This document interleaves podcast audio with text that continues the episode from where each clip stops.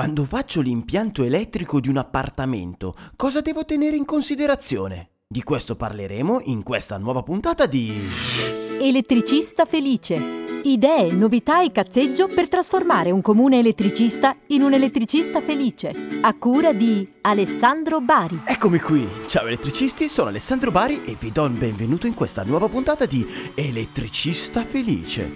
Elettricista Felice è un contenitore di informazioni tecnico-normative per capire qualcosa in più sul mondo che ci circonda a noi elettricisti. Lo scopo è quello, attraverso la consapevolezza, di migliorare la nostra giornata lavorativa. E quindi partiamo con un buongiorno, buongiorno a te. Buongiorno a te anche se te ormai ci fai caso quindi d'ora in poi. Buongiorno a chi non lo riceve mai. Buongiorno a me. Buongiorno elettricista.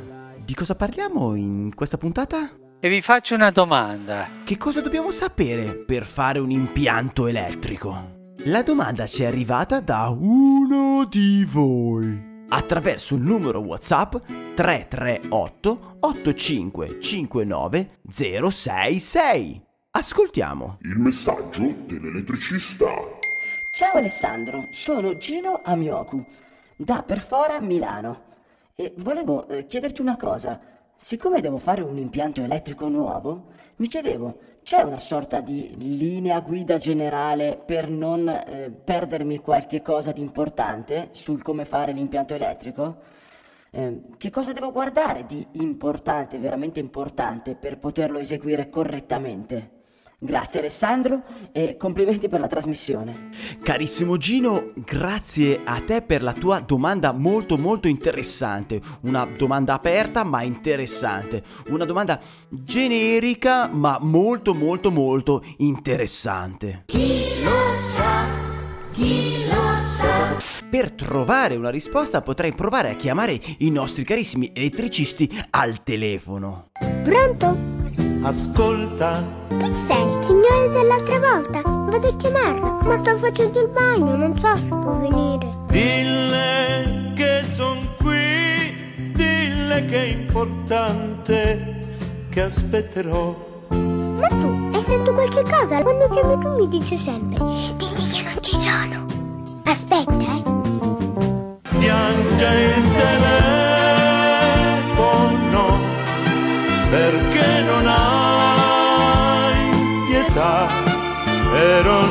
nessuno mi risponderà. Le telefonate agli elettricisti. Pronto? Quando faccio un impianto elettrico di un appartamento, cosa devo tenere in considerazione?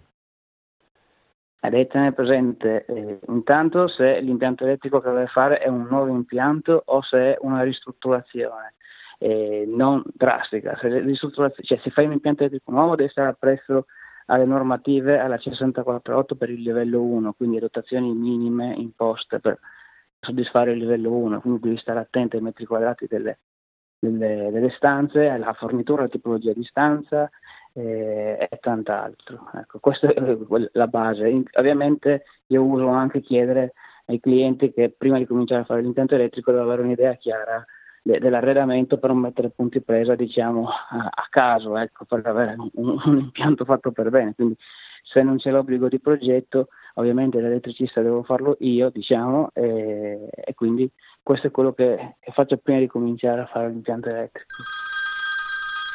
Pronto? Quando faccio un impianto elettrico di un appartamento, cosa devo tenere in considerazione? Devo tenere in considerazione un sacco di cose, da sicuramente eh, il minimo, il minimo eh, di punti prese, punti luce eh, che, che, obbliga ormai la 3708, il 7408 a, a, dover realizzare un minimo di livello di impianto, quindi che, che i livelli sono tre livelli e quindi almeno un minimo di punti luce e punti prese.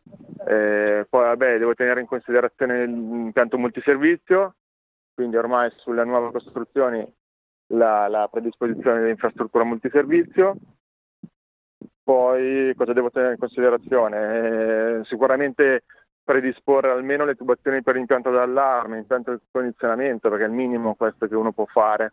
Ormai questo è il minimo da fare. Poi vabbè, eh, un quadro che comunque abbia la possibilità di contenere abbastanza interruttori per poter avere un impianto eh, sezionato in maniera consona.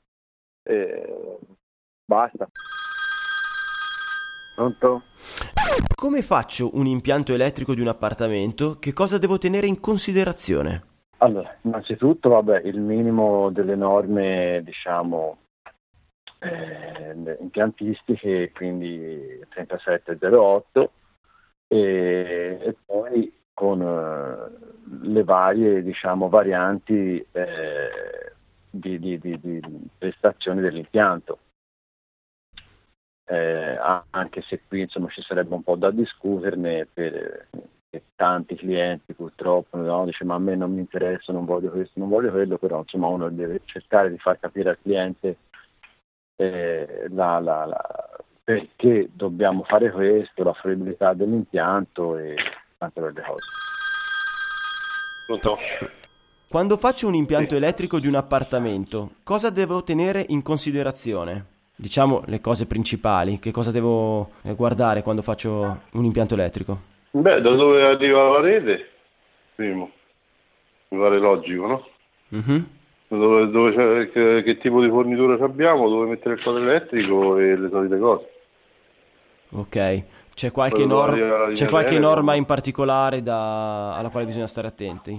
Beh sì, diciamo a meno di 3 metri da, dal dispositivo di protezione dell'Enel o della cera che sia, e si mette un interruttore di protezione linea e poi da lì vado con le sezioni giuste a destinazione, insomma. No?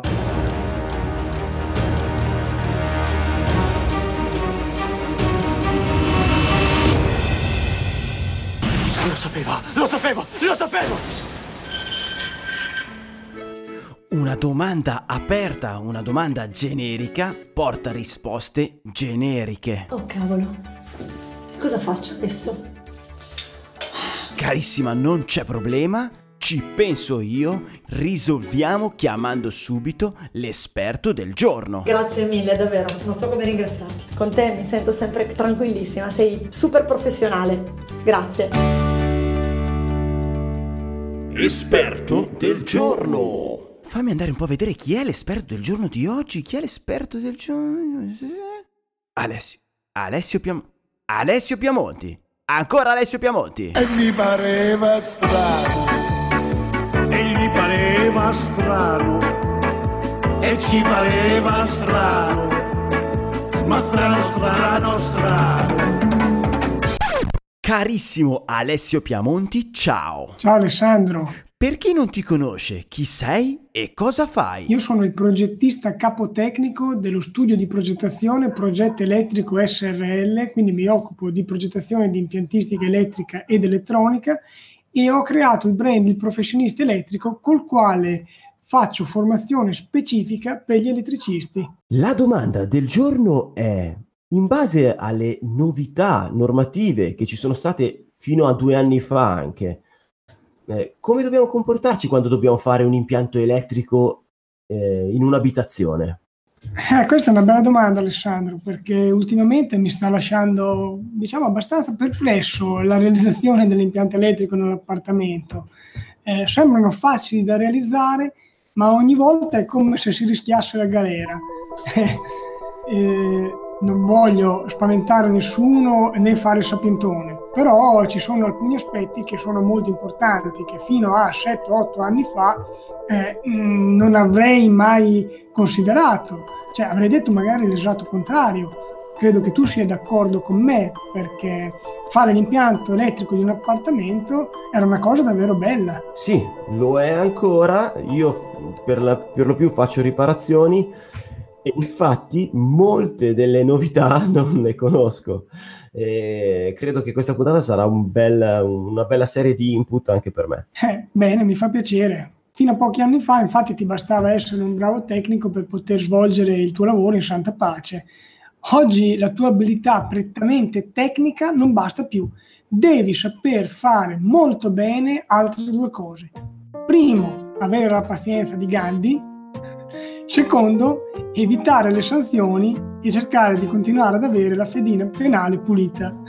Eh beh, mi sembra piuttosto rilevante. Ora, per quanto riguarda il punto 1, posso consigliarti qualche insegnante yoga dal profondo oriente. Ma per quanto riguarda il punto 2, eh, ti dirò quali sono le leggi e le norme che ormai sono diventate insidiose, eh, direi anche un po' bastarde, bastarde, che ci stanno imponendo in questi ultimi anni, senza nemmeno che siano state troppo divulgate. Quindi molti sono al, non sono a conoscenza di queste cose. Cioè, ce le siamo ritrovate abbastanza improvvisamente e siamo obbligati a seguirle perché sono leggi e quindi le leggi sono obbligatorie. No, tra l'altro, cioè, diciamo che non è che devono fare pubblicità in televisione eh, quando esce una nuova legge, ok? Dovrebbe essere l'installatore che eh, devi fare un lavoro, devi essere sempre aggiornato.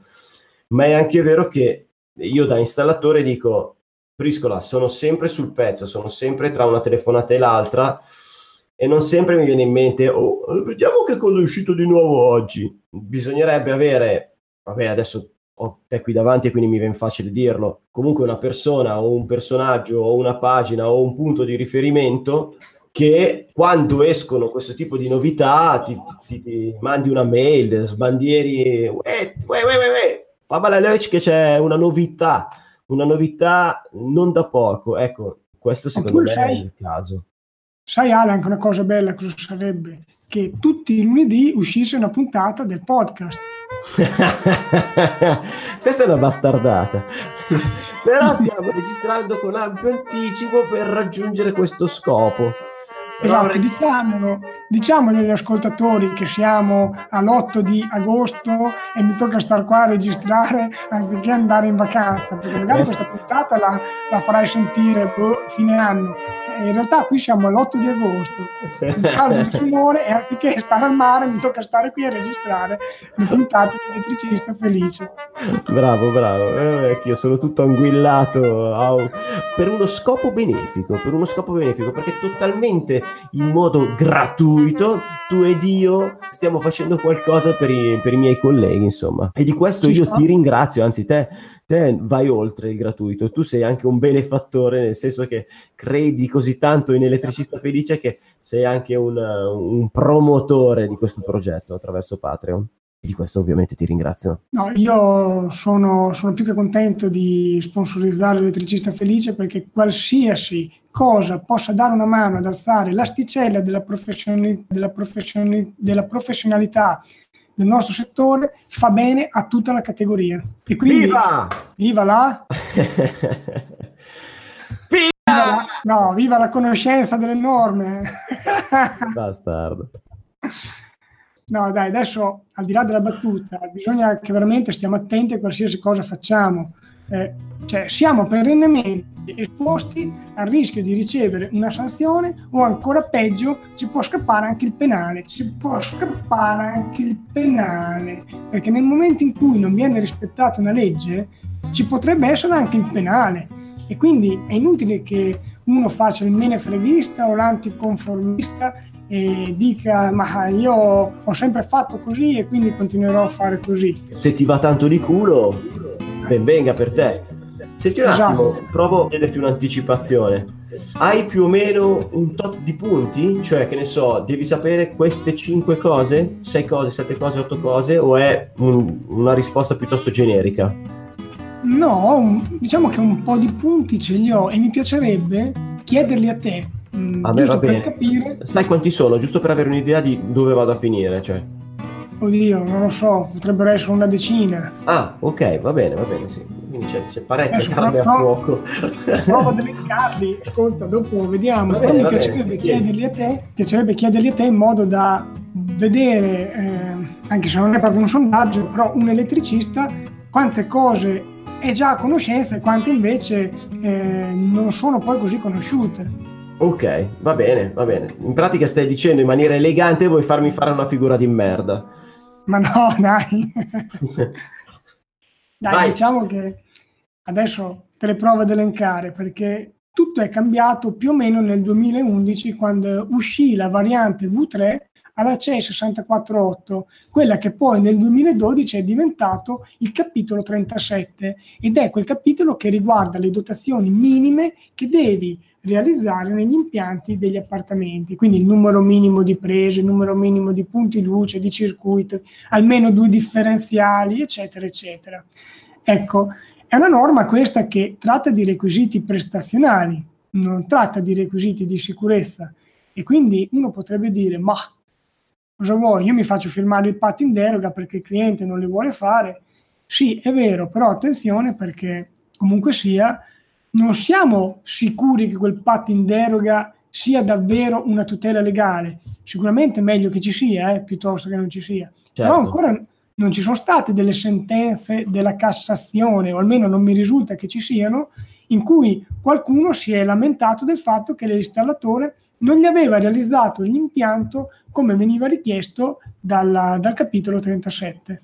Attenzione anche un'altra cosa, al di là del, delle dotazioni minime, devi stare attento che una norma o una guida non siano citate in una legge perché se c'è una legge che la cita, quella norma e quella guida diventano obbligatorie, perché se diventano regole tecniche da seguire per realizzare un determinato tipo di impianto, eh, devi farle per forza così. Mentre se non sono citate all'interno di una legge non sono obbligatorie, però nel caso di normative, se le segui tu hai la certezza che quell'impianto è fatto a regola d'arte, che è obbligatorio farlo a regola d'arte. Altrimenti se non segui delle norme devi comunque poter poi dimostrare che è stato fatto a regola d'arte. E, e non era facile perché dimostrare di aver fatto una cosa a regola d'arte senza aver mh, seguito una cosa scritta nero su bianco su una norma, poi dopo non è subito semplice. Fin qui ci siamo. Iniziamo pure con, uh, con i punti salienti. Facciamo questo giochino, dai, ti faccio un po' di domande, sei pronto? Oh, sono nato pronto. Questa non puoi sbagliarla perché ci abbiamo fatto una puntata l'edizione scorsa di Elettricista Felice e quindi... Ok, a- sai... apro e chiudo una parentesi. La cosa peggiore che io vivo è quando mi fermo per strada a chiedere indicazioni e il tizio mi dice guarda non puoi sbagliare, poi mi dà una serie di indicazioni che immancabilmente sbaglio. Cioè non ho capito. Quindi quella frase non puoi sbagliare ti fa sentire ancora più coglione. Però ti ringrazio per averlo anticipato. Vai, sono pronto. Lo sapevi che è obbligatorio prevedere eh, la predisposizione della fibra ottica? Sì, perché perché abbiamo fatto una puntata su questo, quindi questo qui lo so da quando abbiamo fatto la puntata in realtà, perché prima non lo sapevo. Esatto, però se ti ricordi è una legge del 2014 sì. che rende obbligatorio seguire determinate guide, la CEI 306.2 e tutta la serie della, delle CEI 6400. Quindi ti dicono quanti tubi devi mettere, eh, come realizzare, quante scatole, eccetera, eccetera. E se ti ricordi, le telefonate che ho fatto agli elettricisti quando ho chiesto di, questo, di questa cosa, di questa predisposizione alla fibra ottica, molti di questi eh, sgranavano gli occhi al telefono in quanto non ne sapevano nulla. E la, alla domanda successiva, ma tu fai impianti, eh, anche impianti nuovi? La risposta è sì, determina la gravità della cosa. E purtroppo è così. Hai mai realizzato tu degli impianti TV? Sì. Ecco, per gli impianti TV lo sai che c'è un decreto che è il 22 gennaio 2013 che rende obbligatoria l'applicazione della guida CEI 100-7?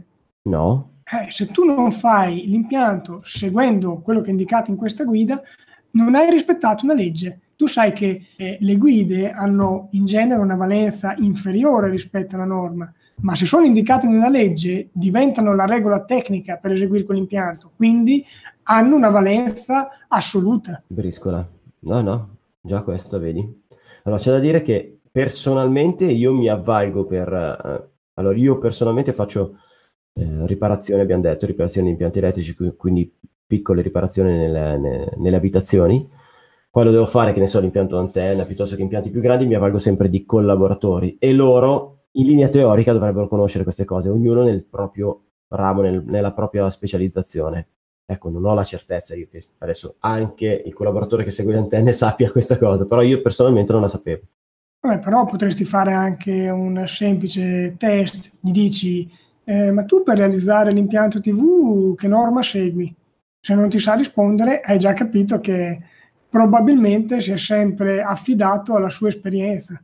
Va bene, dai, parliamo un po' della norma CEI 021, che è la regola tecnica di connessione per gli impianti in bassa tensione. È una norma che è obbligatoria perché l'ARERA, che è l'AX, sì, l'AX, l'ex AEG, eh, l'autorità per l'energia elettrica e il gas, la rende obbligatoria. Qual è, Alessandro, il potere di interruzione corretto degli interruttori che installi subito a valle del contatore, subito a valle del gruppo di misura, per una fornitura monofase? Può andare bene il 4500 A? No. Può andare bene il 6000? Sì. non era molto convinto, però in realtà ci sono delle regole da seguire, quindi tu sai che a valle di una fornitura monofase devi considerare il potere di cor- scusa, la corrente di cortocircuito pari a 6000 A. Quindi se metti il, 6, se metti il 4005 non va bene. Okay. Se metti il 6000 va bene. Se però hai una lunghezza di cavo tale per cui la corrente di cortocircuito si riduce proprio a causa dell'impedenza, ecco che puoi mettere il 4005 e risparmiarti dei soldini. Ok. Anche quest'altra domanda che ti faccio, tu la sai già quando è che bisogna mettere il magnetotermico e o il differenziale a protezione del montante? Li devi mettere sempre e comunque? No, non vanno messi sempre e comunque. Vanno messi solo quando ne ricorre l'obbligo, però bisogna saperli quando, quali sono questi casi. Certo. Anche perché puoi risparmiarti dei soldi sull'installazione, quindi portare un preventivo più basso rispetto a un tuo concorrente che invece li ha previsti. Mantenendo sempre un impianto a norma. Esatto. Quanti cavi puoi collegare sotto al contatore? Due. Cioè, quanti cavi, facciamo, facciamo così, quanti cavi per ogni morsetto puoi collegare sotto al contatore? Uno. sì, esatto, uno solo, uno solo. Perciò se tu hai un quadro con due interruttori, perché l'interruttore generale non è obbligatorio, ci sono solamente eh, alcuni casi in cui serve l'interruttore generale. Se tu hai due interruttori, esci dal contatore e il ponticello lo fai sull'interruttore. Non esci con due fili dal contatore per andare a alimentare i due interruttori.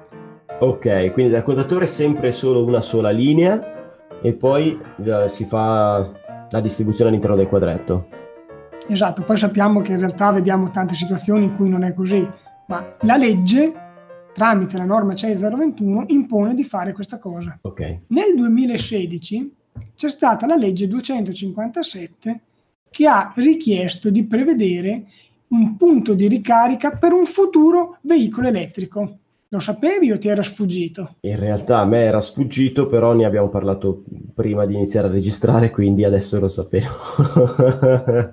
Bene, allora devi sapere che mentre stiamo registrando è stata appena conclusa un'inchiesta pubblica sulla norma CE 648, quindi ci troveremo la variante V5, o forse quando pubblicherai la puntata la variante V5 ci sarà già, e in questa variante saranno presenti due sezioni, una riguarda la protezione dalle sovratensioni, l'altra riguarda proprio il capitolo 722 che riguarda i requisiti che devi rispettare per poter realizzare i punti di ricarica delle auto elettriche. Perché non è che li puoi fare come ti pare te, li devi fare come ti chiede la norma. Quindi, scusami, qualsiasi impianto nuovo, attuale, che include quindi una rimessa, come può essere un box, deve contenere un punto di alimentazione. La, la, predisposizione del punto di alimentazione. Ah, predisposizione, ok. Salvo che il regolamento comunale del comune in cui realizzi l'impianto non chieda un qualcosa di più, quindi ti faccia fare il punto completo. Ok, non qualcosa di meno non lo può chiedere. Cioè, no. quindi sicuramente se questo ha un box, il box deve essere servito con una predisposizione. Nella realtà dei fatti questa legge lo impone solo in determinati casi, non se fai il singolo appartamento, ma se ti trovi in un condominio in cui ci sono più di 10 unità immobiliari, ecco che almeno il 20% deve essere coperto da questa predisposizione. In alternativa, anziché farlo nel box, lo puoi andare a fare nelle parti comuni condominiali, quindi nel parcheggio condominiale. Ho capito, ho capito. Cosa devi fare nel momento in cui quell'appartamento è destinato a, ai disabili? Puoi fare un impianto elettrico normale o forse devi fare qualcosa di particolare? Intanto, se è destinato ai disabili, è un, uno, un luogo definito marci. Beh, potrebbe essere un luogo a maggior rischio in caso di incendio, certo, perché eh, lui eh, ha difficoltà nell'evacuare, quindi c'è un elevato tempo di sfollamento.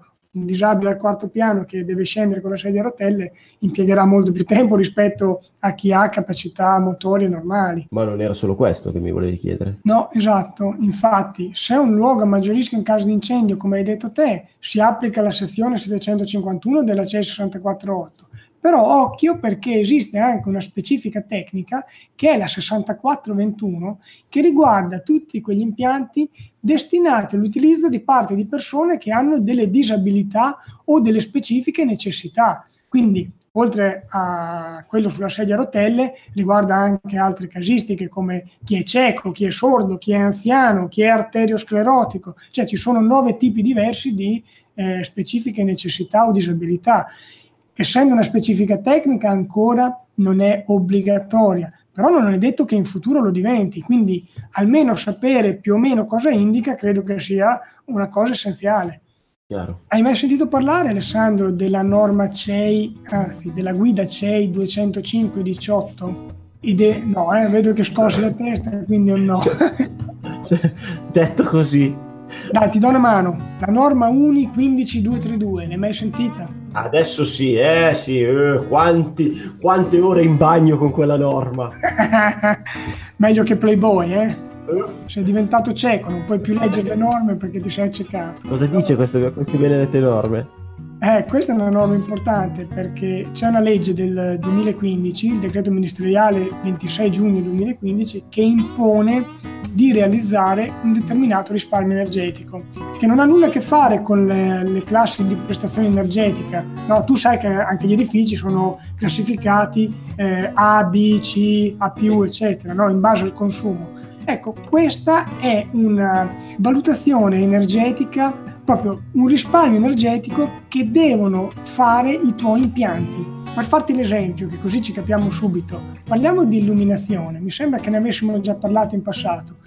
Tu non puoi realizzare in un'attività non eh, civile un impianto di illuminazione come facevi eh, fino all'altro giorno, quindi mettere il punto luce comandato dal comando. No, devi realizzare un qualcosa di intelligente, ovvero un impianto che in automatico riconosca che ci sono le persone, che diminuisca l'intensità luminosa nel momento in cui le persone vanno via da quell'ambiente e che spenga la luce dopo un po' che sono andate via. La stessa cosa deve essere fatta con una regolazione automatica in base al contributo dell'illuminazione esterna. Bene, attualmente non è richiesto per gli appartamenti, ma non è detto che in futuro lo diventi e ci sono certe leggi regionali che sono più severe rispetto alla legge nazionale e che potrebbero imporre già di realizzare questa cosa anche nel, nel, nell'ambiente civile. Scusami, ma c'è qualche ambiente dove è già obbligatorio? Allora, ci sono tre regioni che se non sbaglio sono Emilia Romagna, Valle d'Aosta e eh, Lombardia, mi sembra, o Piemonte, adesso non ricordo, che nelle loro leggi regionali avevano scritto qualcosa che faceva presumere che fosse già obbligatorio bisognerebbe andare ad approfondirlo. Quindi se non altro, se adesso inizio un cantiere, come minimo devo pensare a questo come predisposizione, quindi se non altro almeno portare il tubo per un eventuale sensore di luminosità all'interno delle stanze, sì, per leggere la luce che entra dall'esterno. Potresti metterlo anche, diciamo, in una scatola portafrutto, quindi perlomeno tu prevedi la predisposizione, buttaci un tubo in più che non ti costa nulla e certo. in futuro puoi dare anche un servizio aggiuntivo al cliente che può realizzare un impianto più prestante. Però occhio una cosa, perché questo sistema si chiama BACS, Building Automation Control System, che non è la domotica. La classica domotica che noi conosciamo, che più o meno può fare la stessa cosa, eh, va bene solo se è certificata in base a quelle norme che ti ho detto prima. Se tu prendi la domotica tradizionale, che magari ti fa anche quella funzione, ma non è certificata secondo la normativa, non la vado a rispettare. Eh, no, non, non, puoi considerarla attendibile al fine di realizzare il risparmio energetico previsto dalla UNI 15232. Lo sapevi che nei nuovi edifici e anche nelle ristrutturazioni importanti, io adesso ho sempre parlato di nuovi edifici, ma in realtà molti decreti parlano anche di ristrutturazioni importanti, ecco, devi realizzare della produzione energetica da fonti rinnovabili. Questo è un decreto che risale al lontano 2011. Sì, questo lo sapevo. Mm, lo sapevi, sì. Sì, sì, sì. Quindi nel caso, sì, quando fai un, una nuova abitazione devi considerare, che ne so, il fotovoltaico piuttosto che... Eolico, cogenerazione, apprendimento, eh, moto ondoso nella vasca da bagno, biomassa nel water, biogas. Quello water inquietante. L'importante ecco, su questo aspetto secondo me è sapere la differenza tra le varie tecnologie. Ad esempio dove sono io è inutile proporre l'eolico perché qui il vento tira veramente pochi giorni all'anno eh, e quindi non sarebbe una tecnologia idonea. Sicuramente da altre parti d'Italia invece in cui il vento tira molto è... Sardegna. Sì, ma anche in certe zone della Bassa Italia. Ok. Lì in quel caso forse conviene proporre l'eolico piuttosto che il fotovoltaico. Eh, dopo bisogna fare le valutazioni per ogni caso, via. Se vai a realizzare un impianto elettrico in un appartamento come in un qualsiasi altro edificio in cui il tuo impianto sarà installato in maniera permanente, puoi usare qualsiasi cavo o devi usare dei cavi particolari? Cioè, al di là delle cordine, intendi? No, no, parliamo anche della cordina. Puoi usare una cordina qualsiasi, puoi usare l'N07VK? Se è CPR, eh, se è CPR non è N07VK ma è FS17. ah, ok, va bene. Quindi ricordate che siano tutti cavi CPR, eh, però esistono ancora quelli non CPR. No, non vengono più prodotti. Te dici se hai un fondo di magazzino. Esatto. O però se fai come, come il, quando sono arrivati i cavi CPR, no, ma ormai erano passati già diversi mesi. È andato un mio collega dal fornitore per fare un carico, doveva fare un cantiere e gli ha venduto una bancalata di fili non CPR. Ed erano passati già diversi mesi, eh. Quando chiacchierando io ho detto è, è uscita sta cosa qua del, del CPR che fa no, perché era andato a guardare, o oh, li ha restituiti tutti, gliel'ha presi, eh, per carità. Però è un'infamata, no? Cioè, non è che si è comportato proprio benissimo quel fornitore. No, però diciamo che fortunatamente eh, le interpretazioni del regolamento ci vengono in aiuto perché eh, se tu hai la possibilità di dimostrare che quel cavo è stato immesso sul mercato successivamente al 1 luglio 2017, lo puoi utilizzare. Quindi se il fornitore riesce a dimostrare che l'ha comprato dal produttore prima di quella data, non ci sono dei limiti di tempo entro cui utilizzarlo.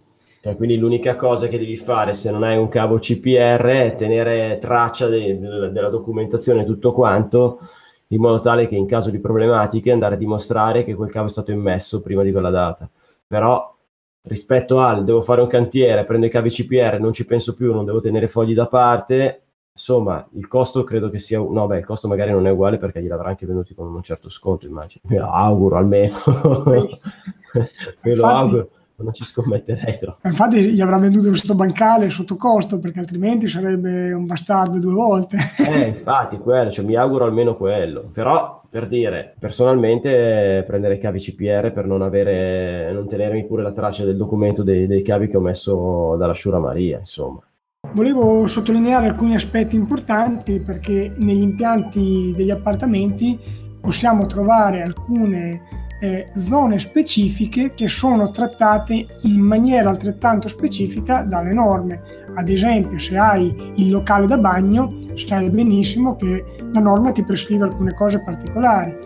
Però occhio perché qualcuno, oltre ad avere il bagno, ha, ha anche la piscina. Nella piscina ci sono altri aspetti particolari. Qualcuno addirittura ha la sauna o il bagno turco. A me è capitato di fare adesso un appartamento di un russo eh, che è venuto qua in Italia e lì dei soldi ce n'erano a palate e lui si è fatto i, la sauna e il bagno turco in casa, quindi in quel caso sono norme particolari da rispettare.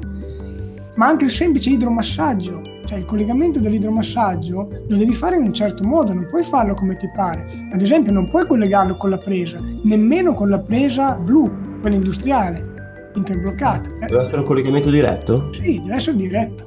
E quindi fa parte della dichiarazione di conformità. Quando colleghi una vasca da bagno all'idromassaggio devi fare la dichiarazione di conformità, in quanto entra a far parte dell'impianto elettrico. Bravo, questa te la ricordi perché l'abbiamo registrata mezz'ora fa. Devi sapere come realizzare l'impianto di terra, soprattutto quello condominiale. Spesso la domanda che mi fanno è: sto ristrutturando un appartamento, manca la messa a terra, come posso fare? Cioè, la soluzione c'è, non è che non ci sia, bisogna solamente eh, capire l'escamotage che ci dà la norma. Eh, stessa cosa quando andiamo a fare gli impianti elettrici nei box auto, al di là del fatto della ricarica del veicolo elettrico, cioè nei box auto, soprattutto se fanno parte di un'auto rimessa, ci sono delle norme che ci dicono come realizzare gli impianti. Ad esempio, i comandi non li puoi mettere sotto all'altezza di 1,15 m perché altrimenti ci può andare a sbattere l'autoveicolo e rovinare l'impianto. Eh, bisogna sapere nel momento in cui fai un impianto specifico qual è la norma specifica, come ad esempio l'impianto d'allarme intrusione deve seguire la CE 793, non lo puoi fare così a sentimento. Spesso vanno di moda adesso le case in legno. Nelle case in legno devi realizzare gli impianti elettrici in un certo modo, non li puoi fare come nelle case in muratura.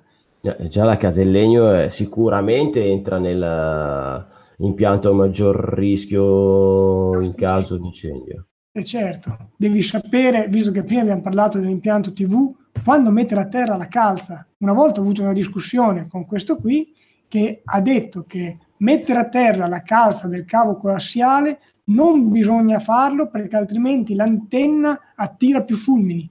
Cioè, ma ti rendi conto delle credenze popolari che ci sono in giro? Cioè, stiamo parlando della messa a terra della calza che è prescritta da quella guida che ti ho detto prima, che è menzionata in un decreto ministeriale e quindi obbligatorio, salvo alcuni casi particolari che ci sono, e lui diceva di non farlo, cioè divulgava addirittura il contrario di quello che dice la legge. Qual era la motivazione? Perché altrimenti l'antenna tirava i fulmini. Invece la motivazione deve essere riportata con tanto di eh, numerini e siglette, normative e leggi. Eh, direi proprio di sì. Spesso negli appartamenti, anche nuovi, noi troviamo alcune parti dell'impianto non collegate a presa spina, quindi facente parte dell'impianto elettrico, eseguite con il cavo FROR. Ti parlo della, ad esempio, l'illuminazione di un controsoffitto, dove arrivano i cavetti unipolari, si tuffano nel controsoffitto dal, da un tubo corrugato, dopodiché vengono morsettati a, a dei cavi FROR che si distribuiscono per i vari fori dei, dei faretti incassati. L'uso del cavo FROR all'interno di un'abitazione è consentito, sì o no? E in quel modo, e quindi non, non- non parliamo certo di un uso, cioè non è che lo metti lì e domani lo togli. Sì, sì, ma allora di fatti il cavo FROR secondo me era uno dei più bei cavi che potevano essere usati perché era morbido, eh, era flessibile, si tirava bene, cioè era veramente un bellissimo cavo. Ad oggi, con tutto il discorso regolamento CPR, non lo si può più usare per posa permanente all'interno di un edificio o di un'opera di costruzione. Eh, a meno che ovviamente, come abbiamo detto prima, non dimostri che l'hai acquistato, che è stato immesso sul mercato prima del 1 luglio 2017 e allora hai ancora la possibilità di utilizzarlo. Volevo specificare una cosa per il FROR. Il FROR in- all'interno degli edifici è ancora utilizzabile se viene utilizzato per posa temporanea e mobile, quindi se ci devi fare una prolunga va bene, ma attenzione, va bene dentro gli edifici, non all'esterno. All'esterno non puoi utilizzarlo come una prolunga, lì ci vuole quello che viene chiamato in gergo neoprene, che in realtà è il policloroprene, però ci vuole quel cavo che ha la guaina antiabrasiva, l'H07 RNF, ad esempio. Va benissimo, quindi FROR in casa, solo prolunghe. Esatto. Diciamo che è stata data una mega infarinatura di tutti quei di quegli aspetti alla quale stare attenti se devi fare un nuovo impianto di un'abitazione. Sì, ma anche in una ristrutturazione rilevante. E per ristrutturazione rilevante ovviamente sarà chi segue le pratiche edilizie a dircelo se è così o non è così, perché io non posso sapere se eh, stanno facendo una ristrutturazione di primo livello, di secondo livello, eccetera, dovrà esserci il geometro, l'architetto che ce lo, ce lo dice. Ci sarà una dicitura proprio, cioè ristrutturazione rilevante? Mm, sai che non lo so, io di solito lo chiedo e, e mi rispondono che in sostanza dipende da che percentuale si fa sull'intervento della struttura, se è superiore o inferiore al 50%, e in quel caso lì, quindi se eh, è una ristrutturazione di primo livello oppure no. Mm, ho capito. Hai per caso un consiglio inutile del giorno da darci? Ma io adesso non volevo darti il consiglio di dire di seguire il webinar sugli appartamenti perché... Ok, non importa, non lo diciamo. Ho fatto questo webinar sugli impianti elettrici degli appartamenti. Ok, non importa, non lo diciamo. Adesso dai, non, non lo so, non volevo dire... Ok, non importa, non lo diciamo. Se no, boh, diciamo. Fai, fai, come vuoi, dai. Ok, non importa, non lo diciamo. Alessio, allora le cose che abbiamo detto sono tante. Le normative e le leggi da seguire in un unico appartamento, in un unico impianto, sono veramente tanti. Volendo approfondire un po' di più, in maniera più specifica, che cosa possiamo fare? Io, Alessandro, su questo argomento ho un webinar che è molto specifico, tra l'altro è approfondito, penso eh, davvero davvero tanto perché considera che sono sei lezioni da due ore ciascuna, quindi sono 12 ore più altre due ore aggiuntive eh, di ulteriore approfondimento. Quindi stiamo parlando di 14 ore di formazione per andare a spiegare tutto dalla A alla Z in modo che l'elettricista non abbia più alcun dubbio su come realizzare un impianto elettrico negli appartamenti. Negli appartamenti. Questo è un webinar molto tosto e voglio pochi iscritti per volta perché poi dopo le domande sono veramente tante e quindi per seguire le cose eh, come piace a me bisogna che abbia pochi partecipanti, altrimenti rischiamo di non, non approfondire in dettaglio come vorrei. Alessio, cosa posso dirti? Preciso come sempre, ti ringrazio e ti saluto. Ciao Alessandro, alla prossima puntata. Un bacio. Mua. Consiglio inutile del giorno. Compito a casa per questa settimana andare a cercare il professionistaelettrico.it. Siamo giunti al termine di questa puntata e il mio più grande ringraziamento va a chi è entrato a far parte di questo progetto a chi è diventato finanziatore entrando nella pagina elettricistafelice.it slash fai la differenza. Loro che aiutano la divulgazione di questo podcast, di questo progetto e sono Alessandra Formaggio della Rigel, Massimo Bonucchi del Classic Devices Club, Alessio Piamonte del Professionista Elettrico, Marco Biancardi di iLook, Eric Cosentino di Smart Bini Catania. Grazie, grazie, grazie, grazie, grazie, grazie, grazie, grazie, grazie, grazie, grazie. Con questo è tutto elettricisti, vi saluto e teniamoci in contatto! Se pensi che quello che ha da raccontarti Alessandro Bari sul mondo dell'elettricista possa essere interessante per te e per la tua azienda, iscriviti gratis al canale iTunes, così non ti perderai neanche una puntata.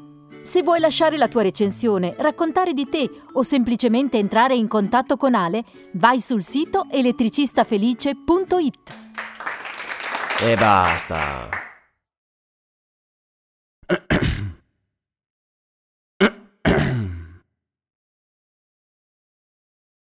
Che cos'è elettricista felice? Elettricista felice è quella persona, beh, innanzitutto elettricista felice è quello che è felice di fare il proprio mestiere, ma penso che tra quelli che eravamo in sala oggi siamo tutti innamorati di quello che facciamo, non è soltanto un investimento quello che fa sulla propria persona, ma ci mette l'amore, la passione. Tanti di noi, anche penso dei relatori, di persone che alla fine sono venuti da semplici installatori, alla fine eh, sono diventati chissà che e chissà cosa diverranno ancora. Per cui l'elettricista felice è quello che incomincia da bambino a giocare con eh, con i figli, con immaginare chissà che. Mio figlio stesso, che lo guardo alla sera, vuole eh, alla fine eh, somigliare al papà e chissà domani se non sarà qualcuno che salirà sul palco. Che cos'è un podcast? Sto... Mi hai spiazzato stavolta. Passo. Eh, basta, a posto, vai. Chi è Alessandro Barico? Passo. Grazie, sei stato gentilissimo. Figurati. Sono stato un po' distratto forse. Va benissimo.